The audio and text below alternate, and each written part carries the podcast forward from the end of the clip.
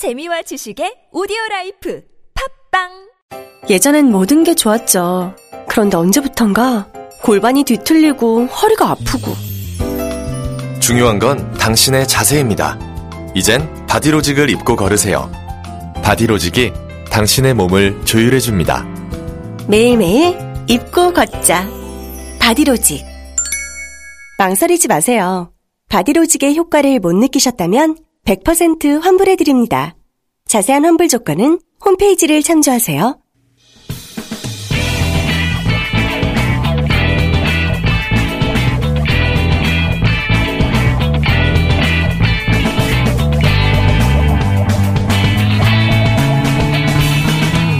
김어준의 뉴스 공장.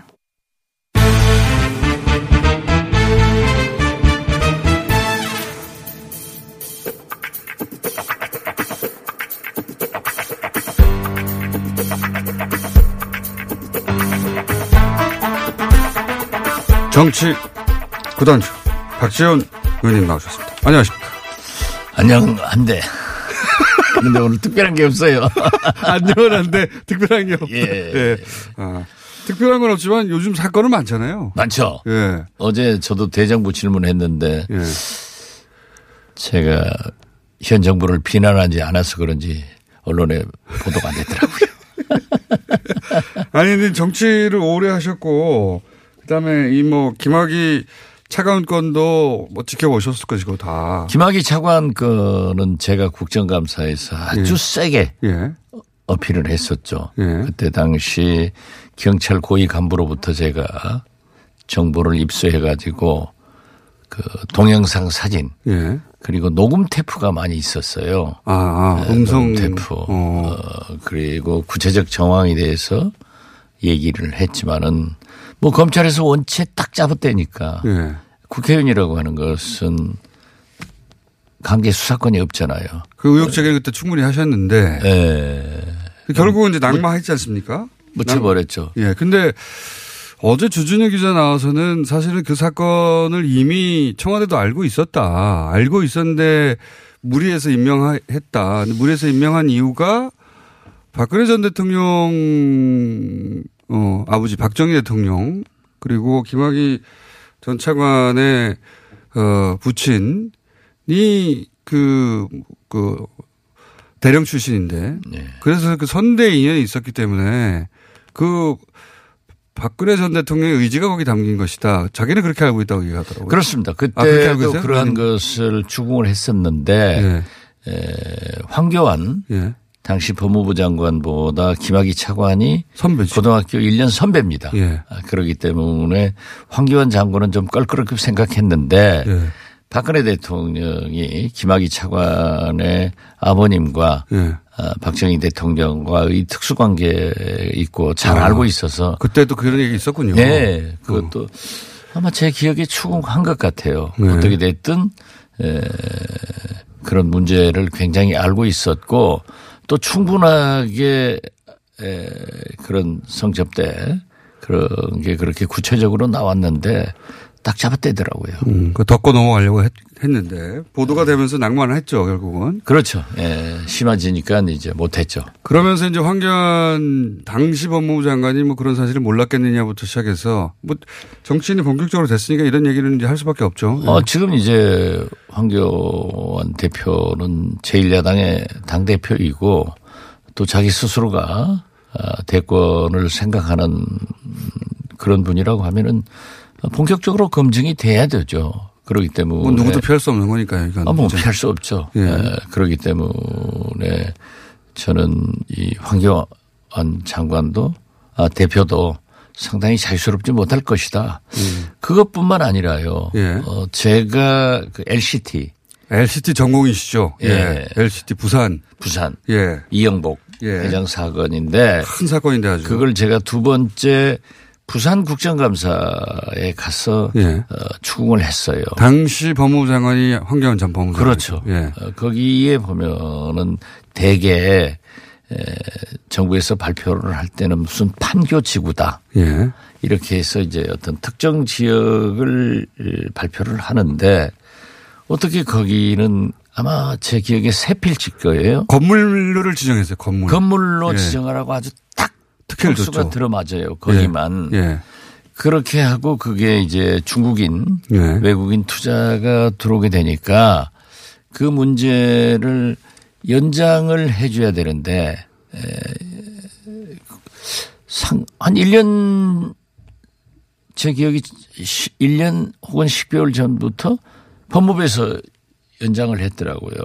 어. 그래서 이건 왜 법무부가 그 LCT 특혜 관련해서 예.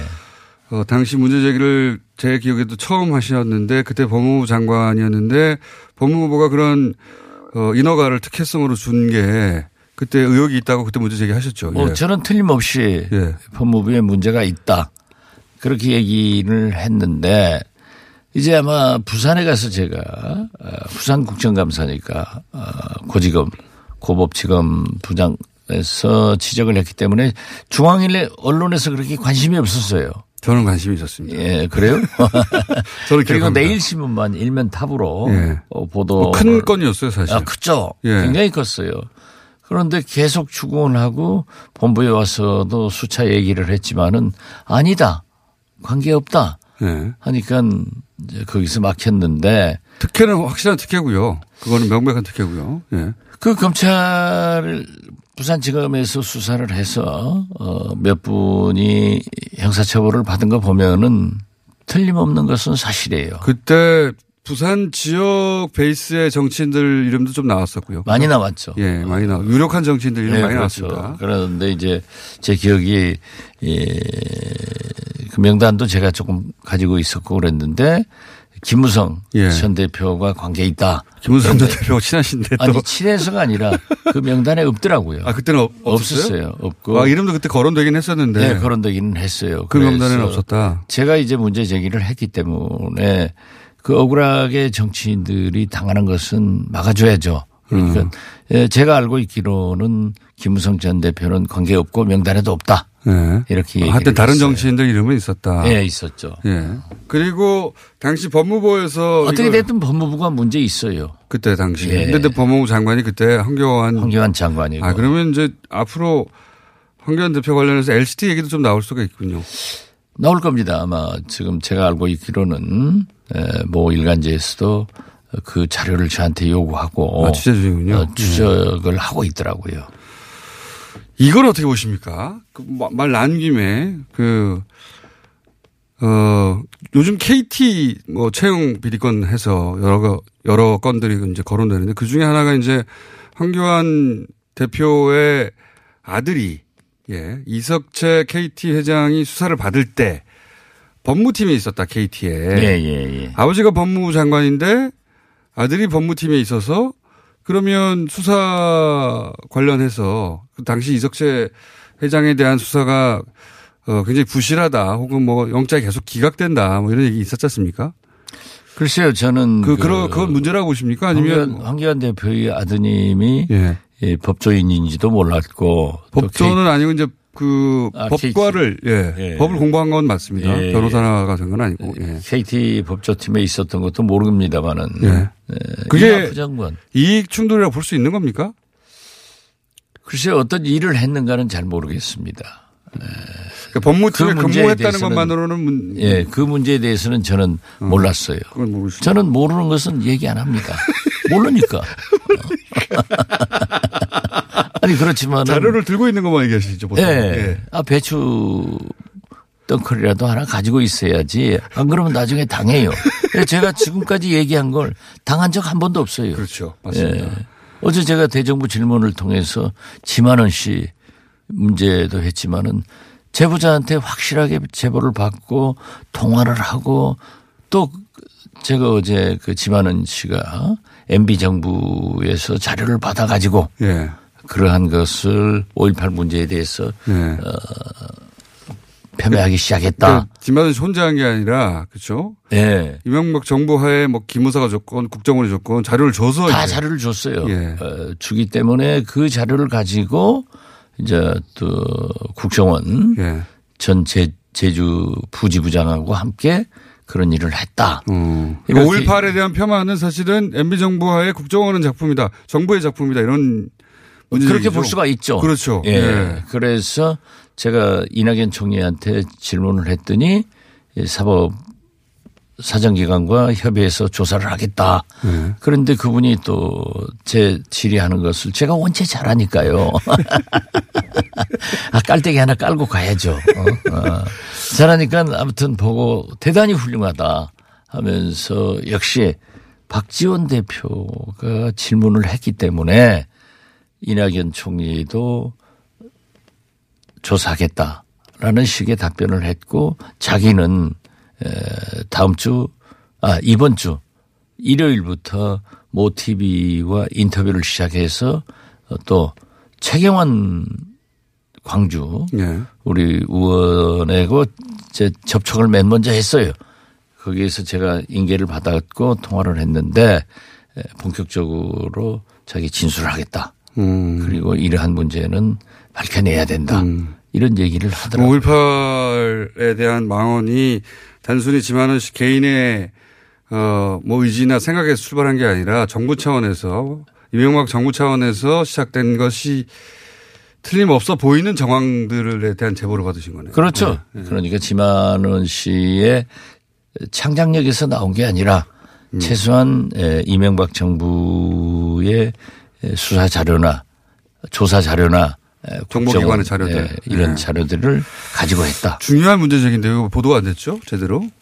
어, 양식 있는 언론은 보도하더라고요. 알겠습니다. 그 문제 제기 아, 하신 건 그왜 제- 웃는 것은 그렇게 적게 웃어요? 제가 팔로우 하겠습니다. 예. 굉장히 중요한 문제 제기라서. 이게 패스트트랙 얘기도 좀 해볼게요. 아, 이게 정치를 오래 하신 분으로서 아, 이거 쉽지 않은 국면이라고 보십니까? 아니면 결국은 될 거라고 보십니까?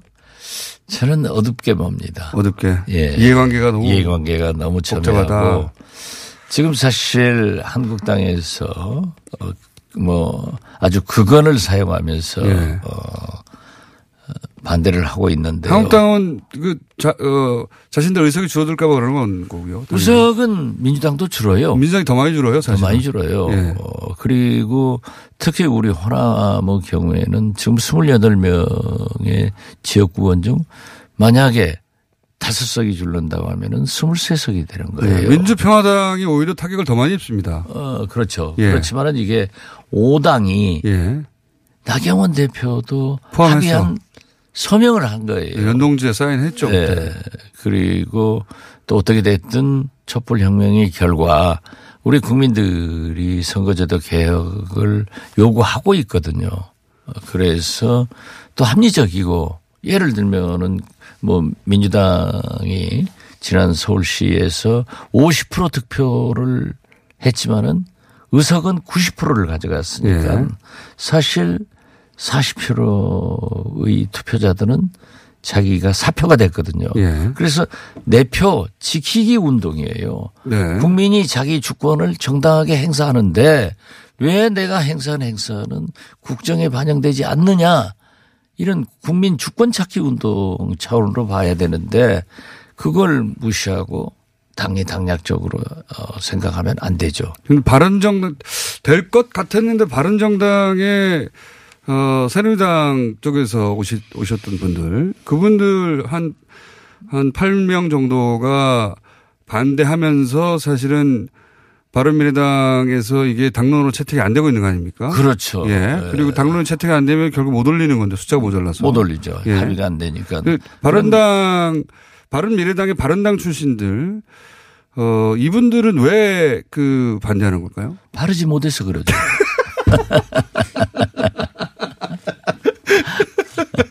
이분들은 제가 볼 때는 지금 울고 싶은데 네. 뺨 때려달라고 오른쪽 왼쪽 뺨을 내놓고 있는 것 같아요.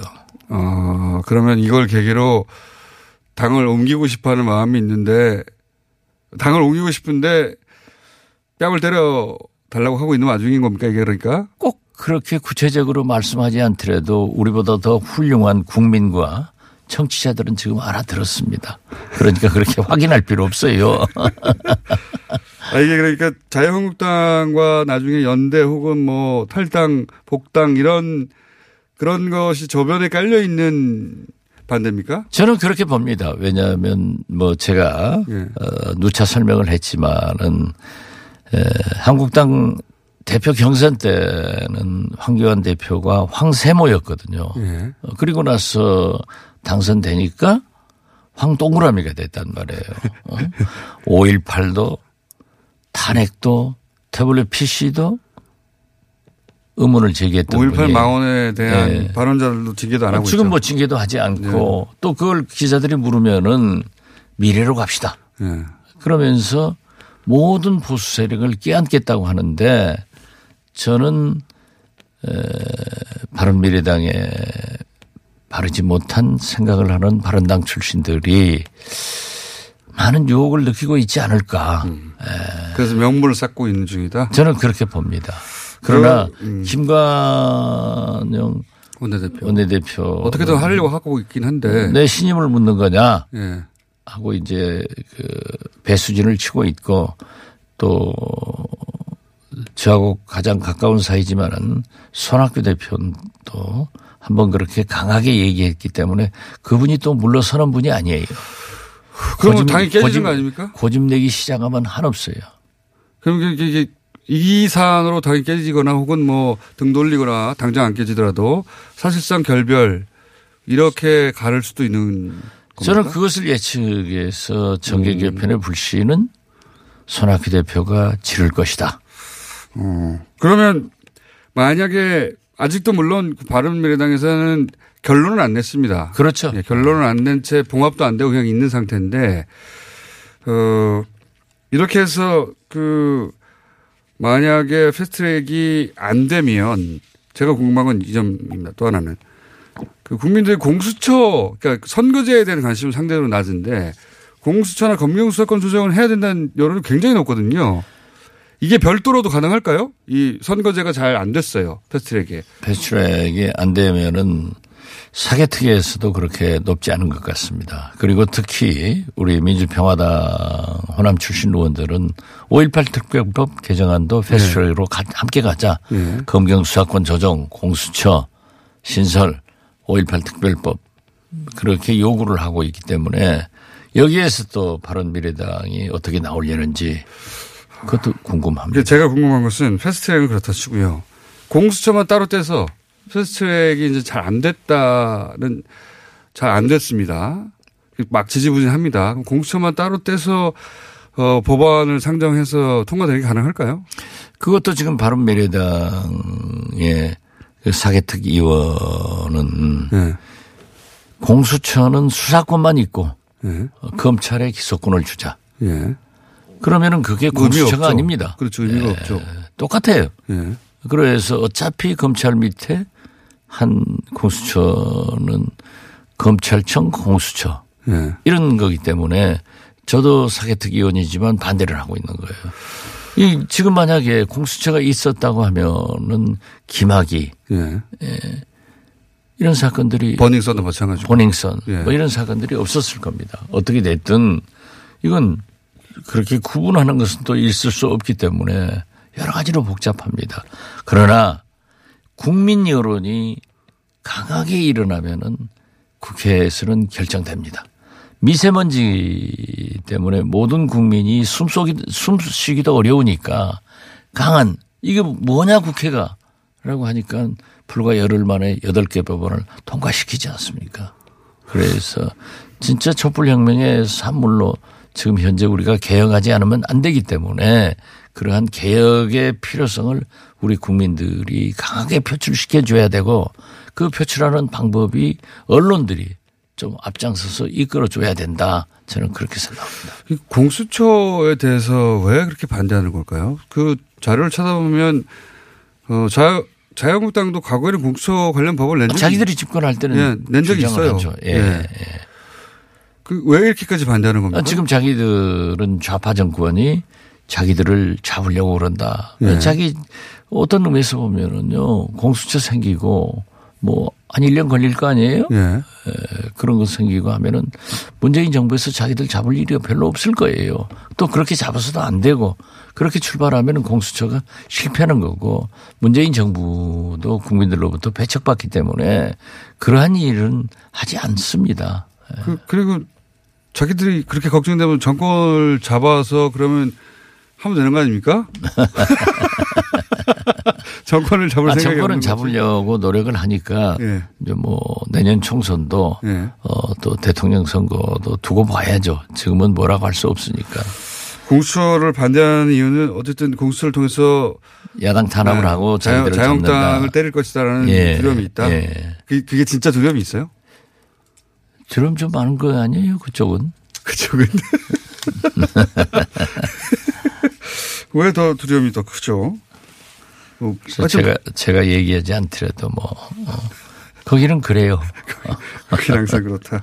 잘못하면은 또 저 고소 당하니까. 한 가지만 더 여쭤보고. 예. 그 북미 관계의 결렬 이후에 이게 진도가 전혀 안 나가고 있는데 어 뭐랄까요 이 시점에 우리가 해야 될 일은 문재인 대통령이 역할을 해야 된다고 계속 말씀하셨는데 어 좀 구체적으로 얘기해 보자면 뭘 해야 됩니까? 지금 미국에서 어, 비건, 예.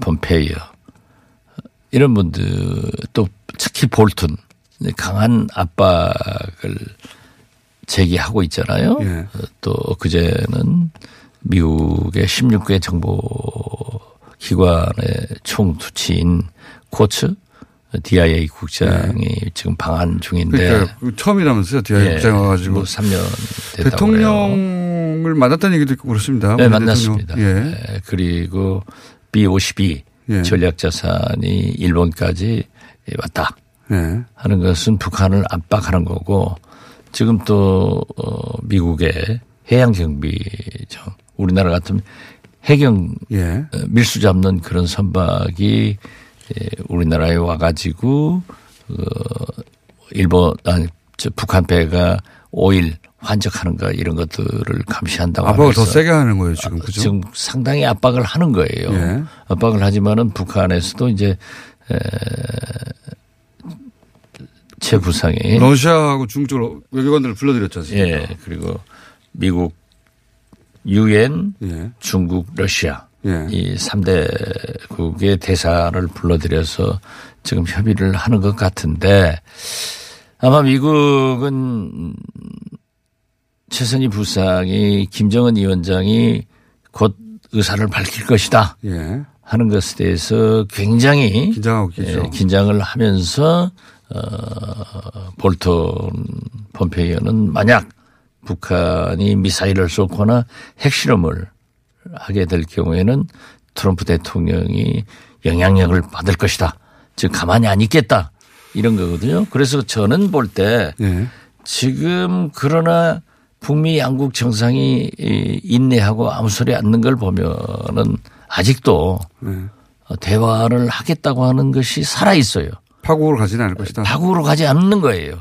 가면은 북한도 손해고 트럼프도 손해입니다. 예. 그렇기 때문에 오히려 문재인 대통령이 지금은 적극적으로 나서서 비밀 접촉도 하고 물밑 접촉도 하고 특사도 파견해야 된다. 그래서 저는 그러한 역할을 우리 정부가 문재인 대통령이 주도적으로 할 때다. 어떤 의미에서 보면은. 김정은도 트럼프도 트럼프는 노- 어, 공개적으로 요구를 했지만은 네. 그것을 바라고 있다. 그래서 우리의 역할이 문재인 대통령의 역할이 굉장히 커졌고 이런 때는 우리 모두가 특히 정치권에서 문재인 대통령이 좀 힘을 실어주는 그런 역할을 했으면 좋겠다. 알겠습니다. 오늘 여기까지 듣겠습니다. 자, 어, 여러 가지 얘기 많이 했습니다. 오늘은 재미가 없습니다. LCT 관련해서 좀 자세히 다음 시간에 들어보는 걸로. 자료도 많이 있으시죠? 자료 많이 가지고 있는데 예. 그뭐 언론에서 좀 달라고 그래서 오늘 넘겨주려고 그럽니다. 그 중에 일부는 저, 저희, 저희한테 가지고 와서 좀 공개하시죠. 예. 그러면 입찰 붙이려고 합니다. 자, 박지원 대표였습니다. 감사합니다. 네, 감사합니다. 민수 엄마, 우리 애 피부 때문에 고민이야. 밤새 잠도 못 자고 긁어 피가 나도록 긁는다고. 밤마다 자기 몸에 긁어대는 아이 때문에 속상하시죠? 문제는 긁으면 긁을수록 더 긁고 싶다는 건데요. 미친 듯이 가려울 때는 긁지 말고 글루타셀을 뿌려보세요. 특허받은 바이오테크 글루타셀 스프레이로 긁지 않는 편안한 밤을 보내세요. 긁지 말고 뿌리세요 글루타셀 학생이사 원룸이사 사무실이사 전문 한국화물 고객님과 기사님 1대1 매칭으로 이사 가격의 중간 마진을 없애고 거품을 확 뺐습니다. 동부화재 1억 적재물 보험 가입업체로 믿고 맡길 수 있는 한국화물. 네이버와 다음 등 각종 인터넷 검색창에 한국화물을 검색해 주세요. 대표 번호는 1800-8880. 감사합니다. 지금 바로 전화 주세요.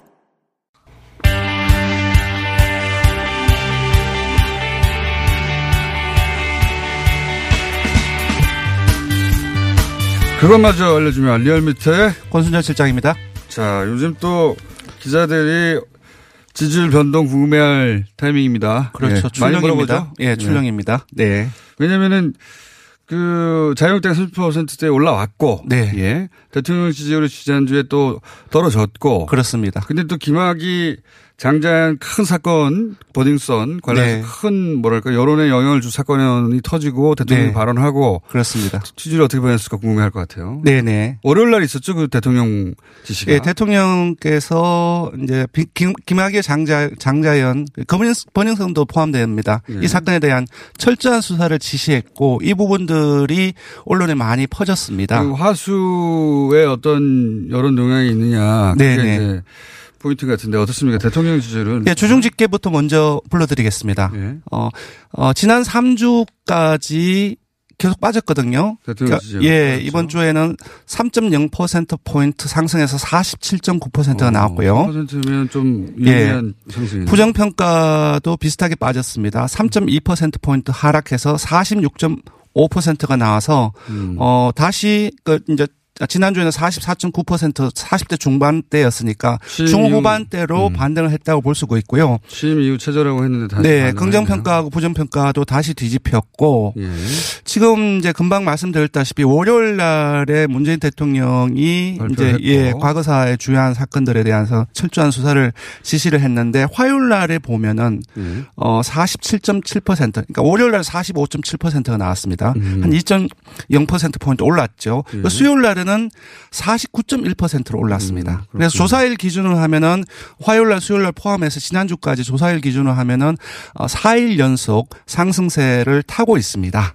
네. 그러니까 어제까지 49%까지 갔다. 네. 자세히 볼 것은 어 중도층에서 상당히 변화가 있습니다. 한때 중도층에서 42.4%입니다. 그러니까 네. 2주 전에 어 42.4%를 기록해서 취임 후 최저치를 기록했거든요. 네. 그래서 지난주 지나고 요번 주에 중도층에서 50.8%가 나와서 상당폭 올랐습니다. 중도층이 중도층- 결집하고 있는 상황이죠. 중도층이 많이 움직이는 거네.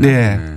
무엇보다도 지금 최근 중국의 키워드를 요약을 하자면은 어, 자, 김학의 장자영 버닝썬 예. 또는 어, 그 패스트트레이거든요. 예. 이 이들 그 사안들의 공통 컨셉을 보면은 검찰이라든 경찰이라든지 권력기관에 어떤 비위가 연루돼 있다는 거, 예. 그리고 언론독의 특권적인 비위라든지 이런 부분들이 공통 컨셉이고 이에 따라서 국민적인 공분이 되게 막 확대되어 있습니다. 그래서 권력형- 개혁에 대한 관심들이 상당히 많이 일어났고 지금 이제 패스트트랙 전국이 지속되는 과정 속에서 민주당과 한국당이 대립선이 개혁을 중심으로서 음. 어 나뉘어지고 있고 그 선 자체가 보다 분명해지면서 중대층이 결집을 하고 있지 않느냐 그런 생각이 그러니까 듭니다. 양쪽 네. 지지층이 기본적으로 결집한 상황에서 어, 중도층이 이제 어떤 사안에 따라서 어떤 스타일을 취하냐에 따라서 왔다 갔다 하는 와중입니다. 예, 그죠? 일반적으로 공수처라든지 네. 검경수사권 조정이라든지 특권적 연료에 대한 어떤 어 반대라든지 그런 부분들은 중도층에서는 상당히 찬성하는 음. 어 인식을 이전에도 계속 보여왔습니다. 그래서 대통령 지지율은 어, 어제까지는 49% 정도까지 올라왔다. 네, 네. 당은 어때요? 민주당, 한국당. 예, 민주당은 정당에서 이 정도로면 상당히 많이 오른 건데요. 네. 3.3%포인트 상승을 해서 39.9%가 나왔습니다. 어, 거의 40% 육박. 예, 역시 3주 동안의 내림세로 멈추고 반등을 했고요. 역시 중, 역시 민주당 역시 중도층에서 어, 한때 30% 초반까지 떨어졌거든요. 예. 지난주에는 35.3%가 나왔고 중도층에서. 예, 이번 주에는 41.3%까지 올랐습니다. 아, 중도층에서 올랐다. 역시 대통령의 상승 요인과 동일하다고 봐야 될 것 같아요. 그러면 화수가 어떻습니까, 민주당은?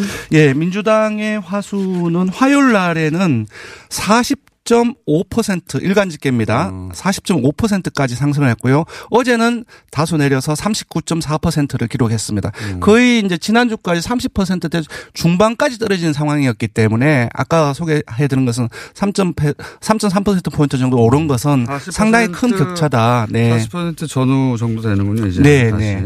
좀 지켜봐야 되겠지만 흐름 자체가 요번 주를 경과를 하면 아 요번 주, 어, 주 지난 주말을 경과하면서 조금 바뀌고 있지 않 느냐라는 음. 생각이 듭니다. 한국당은 그렇다고 크게 떨어지지는 않을 것 같아요. 왜냐하면 한국당도 지지층이 이제 결집했거든요. 그렇습니다. 그렇죠? 네. 지금 당대당의 그 사활을 건 공세를 펼치고 있는데요.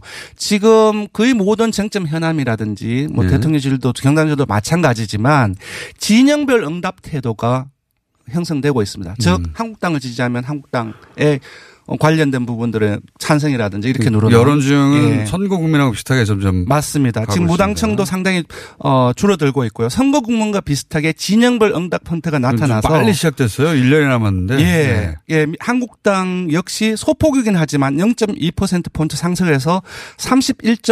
9%가 나왔습니다. 5주째 네. 완만한 상승세를 이어가고 있고요. 어, 30%대 초반은 3주째 이어가고 있습니다. 예. 지금 이제 나경원 원내대표를 중심으로 해서 패스트트랙 자- 자체를 어, 좌파 독재라고 하고 있고요. 네. 그리고 이제 월요일 날에 문재인 대통령께서 이 그 철저한 그 수사를 지시한 부분 아, 지시한 데 대해서 문 대통령을 수사반장을 자처하고 음. 있다고 해서 수사반장은 수사하고 더 명확한 프레임은 야당 예. 탄압이라고 이제. 예, 그래서. 세부 예. 분석을 해 보니 어 이렇게 이제 대정부 공세를 이어가면서 보수 성향의 무당층하고 그 바른 미래당이 나중에 소개해드리겠습니다. 4%대로 처음으로 취임 음. 떨어졌거든요. 그러니까 바- 바른 미래당 지지층 일부하고 무당층 일부가 어, 결집을 하고 있습니다. 보수층이 자유한국당으로 결집하고 있습니다. 지금. 네, 예. 네. 소폭이긴 하지만 결집을 했고요. 자세히 보면은 지금 보수층에서 거의 70% 선에 육박하고 있습니다. 네. 69.7%가 나와서요. 현 정부 출범 후에 최고치 를 기록했습니다. 60대 이상 보수층이 예. 결집했다는 얘기죠. 한마디로. 예, 60대 이상 역시도 처음으로 현 정부 출범 50.4%가 나왔습니다. 네. 반면 중도층에서는 2주 전까지만 해도 30% 초반을 기록하면서 민주당과 박빙의 승부를 보- 보려고 있다가 지난주 거쳐서 요번 주 나오면서 25.6%로 어, 중도층에서 20%, 20%대 중반으로 떨어졌습니다. 음. 그러니까 한국당의 특징은 보수층이 결집하고 중도층은 떨어져 나갔다. 이 정도로 네, 네. 정리가 될 것 같고요. 네, 정의당은 0.4%포인트 올라서 7.3%가 나왔고요. 아까 소개해드린 것은 바른미래당은 1.0%포인트 하락해서 4.9%가 나왔습니다. 평화, 평화당은 0.2%포인트 상승해서 2.3%, 무당층은 2.9%포인트 감소해서 12.2%가 나왔습니다. 이번 주중 조사는 TBS 의뢰로 리얼미터가 3월 18 일부터 20일까지 사흘 동안 전국 19세 이상 1,509명을 대상으로 했습니다. 유무선 전화 면접 자동응답 방식으로 실시했고 표본 오차는 95% 신뢰 수준 플러스 마이너스 2.5%포인트 응답률은 7.3%였습니다. 자, 그리고 그것마저 알려주냐, 주냐는 이제 이게 이제 대통령 지시 때문에 여론이 한번 출렁이고, 어, 여기에 대해서 자유한국당은 야당 탄압이라고 하고. 네. 대통령 은 이제 어, 특권청 천- 의혹이 개입이 되어 있고 수사 지시, 철저 수사 지시. 냈- 냈었죠.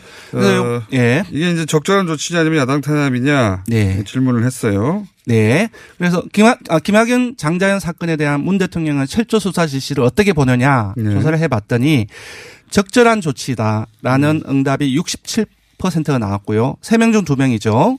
부적절한 조치다가 24.7%입니다. 그러니까 대, 네. 거의 모든, 그러니까 한국당하고 한국당 지지층과 보수층만 제외하고 거의 모든 이념 성향이라든지 정당 지지층 연령 지역에서 어, 철저한 수사 지시가 적절했다라는 여론이 우세했습니다. 그 부적절한 조치라는 건 야당 탄압의 프레임이 먹혔다는 얘기네요. 네, 네, 맞습니다. 정도. 그러니까 24.7% 여기가 자유한국당이 노려야 될 지지층인 것이고. 예. 그렇죠. 네. 그러니까 김학의 장자연 수사를 지시하더라도 이거는 야당 탄압이라고 하는 프레임.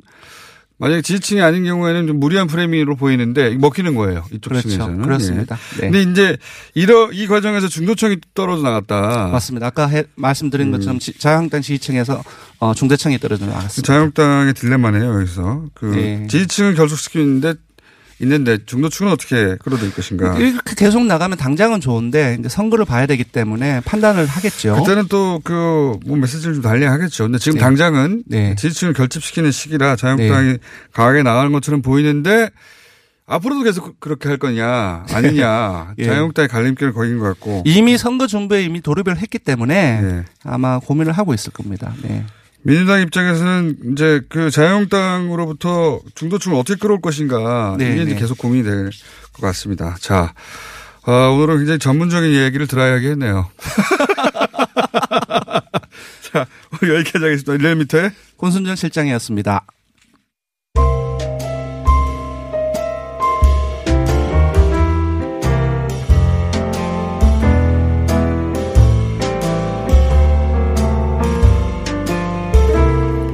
불친절한 AS 김부경 김미연 장관 박원순 시장과 목소리가 비슷해요. 똑같아요. 이런 문자 많이 왔네요. 예. 안 비슷합니다. 네. 어, 자, 1131번 버스, 그, 어, 4930호 기사님, 뉴스 공장 틀었다가 김한정 뉴스쇼 틀었다가 바쁘게 왔다 갔다 하십니다. 네. 채널 고정을 위해서 더 분발해 주세요. 음, 저한테 분발을 요구하시는군요. 싫습니다. 저이 정도만 하겠습니다. 여기까지 하겠습니다.